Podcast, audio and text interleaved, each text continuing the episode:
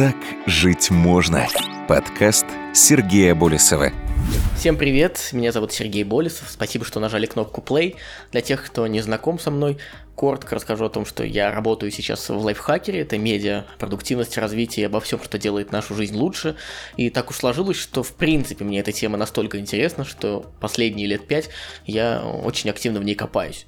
В этом подкасте э, воспринимайте это как что-то вроде аудиоблога моего, поскольку руки до текстового блога доходят крайне редко, примерно раз в год.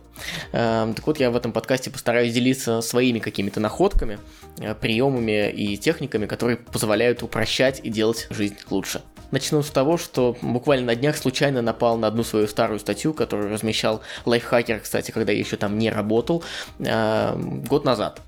Статья называется «Что я знаю о своей неорганизованности». И э, я, конечно, очень удивился тому, насколько э, сильные изменения произошли за этот год.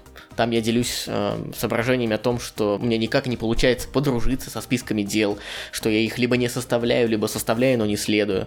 И вот поэтому дела валятся отовсюду, э, день катится по накатанной, и в итоге к концу дня оказывается, что ничего полезного ты и не сделал. От этого э, долгосрочные проекты затягиваются или стоят на месте. В общем, э, полная неразбериха, и я очень недоволен был этой ситуацией, пытался все найти какие-то приемы, которые позволят не разобраться. И вот в прошлом году я наткнулся на книгу Максима Дорофеева Сначала, надо сказать, наткнулся не на книгу, а на, по-моему, его блог. Он вообще давно эту тему копает, э, продуктивность, там вот это все. Э, и постепенно-постепенно я все-таки начал тоже э, знакомиться с его материалами. У него довольно такая специфичная манера подачи, очень простая это, с одной стороны, подкупает, с другой стороны, немного отталкивает из-за того, что э, кажется, ну как, как, как, как такими простыми словами можно э, описывать такие сложные вещи. Ну, все привело к тому, что я все-таки прочитал его книгу, читал, надо сказать, долго, прям вот откладывал, откладывал. Все потому, что там очень много практических советов. То есть там э, довольно мало воды, хотя она и есть. Видимо, в книгах без этого совсем ну, не обойтись. А, и невозможно было ее читать, читать, читать, и потом все сразу внедрять. Так получилось, что я вот э, читал какую-то часть, пытался внедрить эти советы, пробовал, что-то получалось, что-то нет, и потом продолжал. В итоге чтение книги затянулось на несколько месяцев, и что я могу сказать? это работает. Всю книгу я, конечно же, пересказывать не буду, советую вам прочитать ее. Зафиксирую внимание буквально вот на трех самых важных вещах. Вещь номер один, которая помогла мне э, больше всего. Я нашел свой идеальный туду э, планировщик. Долго искал, пересмотрел разные варианты. Их, как вы знаете, сейчас очень много, этих туду менеджеров. Ну просто вот вводишь в поиске в App Store или в Google Play Market э, запрос и выбирай не хочу. В итоге я остановился на приложении Things, которое установил на компьютер сначала в прошлом году. И э, обозначил для себя такой внутренний эксперимент на месяц. Э, сказал себе, что вот тебе месяц, и постарайся в течение этого месяца не отказываться от этой затеи, следуй принципам и методам из книги, ну вот э, в рамках функций, доступных в приложении Things. Надо сказать, что никаких мучений я этот месяц не испытывал, скажу больше, уже в первую же неделю я понял, насколько упрощает жизнь такое вот четкое фиксирование задач. Но тут важный момент, что, э, собственно, этих приложений много, и каждый должен найти свое. Я смотрел и Вандерлист, который так нравится Паше Федорову, Паша, привет, и многие другие, к сожалению, все не то. Мой внутренний перфекционист э, э, искал что-то очень легкое, очень простое и с минимальным дизайном. А Things э, пару раз уже получала э, премии Apple именно за лучший дизайн, как потом выяснилось. Второй момент это то, что э, крайне важно фиксировать все задачи, вот все. Поэтому мне сейчас э, привычно уже, но, наверное, кому-то э, странно наблюдать со стороны, когда я на совещании или там где-нибудь, где бы я ни находился, в очереди в магазине, если мне в голову пришла какая-то задача, или прилетела от кого-то, или я понял, что надо записать ее, чтобы не забыть, э, и потом поставить э, в задачи сотруднику, я ее сразу же записываю. Открываю телефон, фиксирую хоть в каком-то виде, она попадает в папку входящие. Ну и дальше я там потом ее переношу куда-то, думаю над сроками, на, в какой проект ее поместить и так далее. И третий момент, очень важный, который тоже оказался э, важнее, чем я мог представить, это регулярный обзор задач.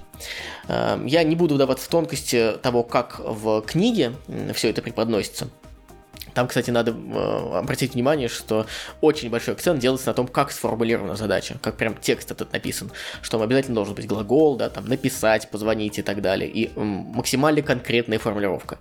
Э, но скажу, что если, даже если вам кажется, что вы сформулировали задачу максимально понятно, и она вдруг зависла у вас на неделю, на 2-3, то в э, процессе вот этих э, ревью, этих обзоров задач, рано или поздно становится понятно, что все-таки с формулировкой что-то не так. В 9 из 10 случаев оказывается, что задача зависает именно по этой причине, хотя причины могут быть разными. И пока моя работа с, по этой методике строится так. Раз в неделю у меня есть повторяющаяся задача, обзор задач. К сожалению, я иногда ее прокрастинирую и отодвигаю еще на денек, например, с понедельника на вторник.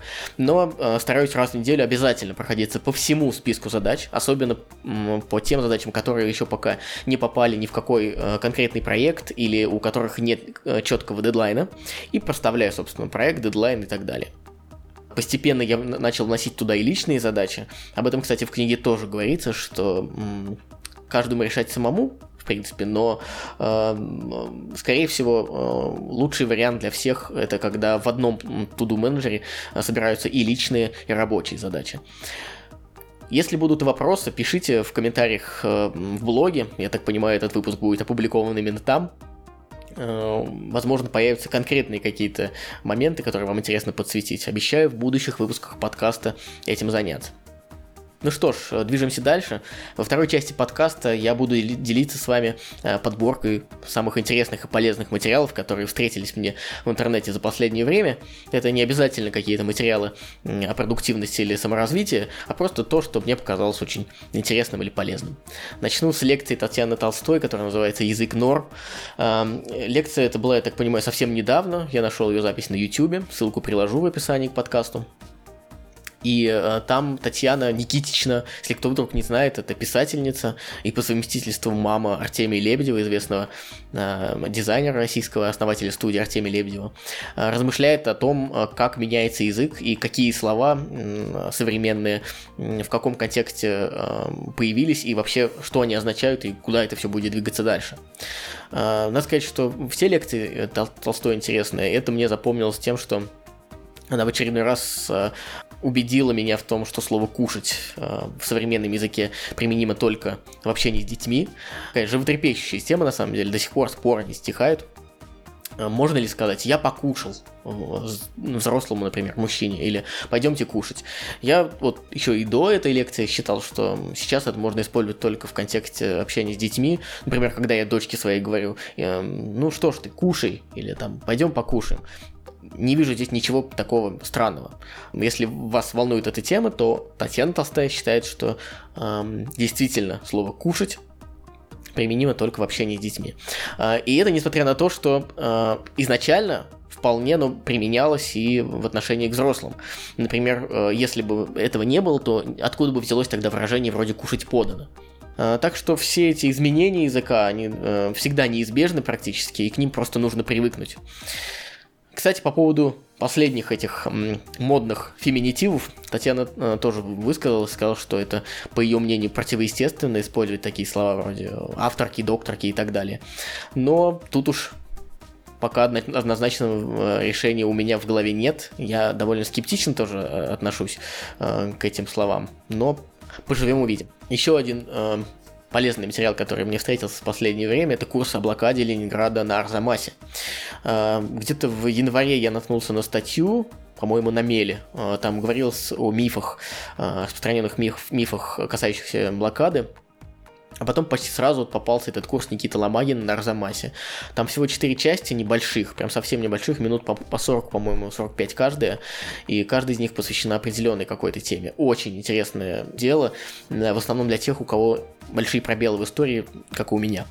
Ну и в завершении подкаста хочу поделиться с вами э, полезным сервисом, на который наткнулся совсем недавно и уже успел оценить его. Э, называется appear.in. Это такой скайпозаменитель в вебе, это веб-сервис, который позволяет э, бесплатно, кстати, общаться людям до 4 человек включительно. Там есть про-версия, по-моему, до 12 человек, но мне, как правило, хватает и ограничений в 4. Видеосвязь, голосовая, все там есть. Вы просто генерируете ссылку, кидаете ее собеседнику, он переходит и оказывается с вами в одной комнате. Ну, собственно, все, у кого будет эта ссылка, до 4 человек, человек в бесплатной версии, до 12 в платной, смогут подключиться к беседе. Если так же, как я, не любите Skype, это прям отличное решение, прям рекомендую. Ну что ж, на этом все. Буду очень вам признателен, если оставите какую-то обратную связь. Напишите, понравилось, не понравилось, интересно слушать, неинтересно, и будете ли дальше слушать. А, мне это будет полезно, потому что я, в принципе, не собираюсь останавливаться на достигнутом, но э, с удовольствием прислушаюсь к вашему мнению. Всем спасибо, хорошего дня, пока-пока.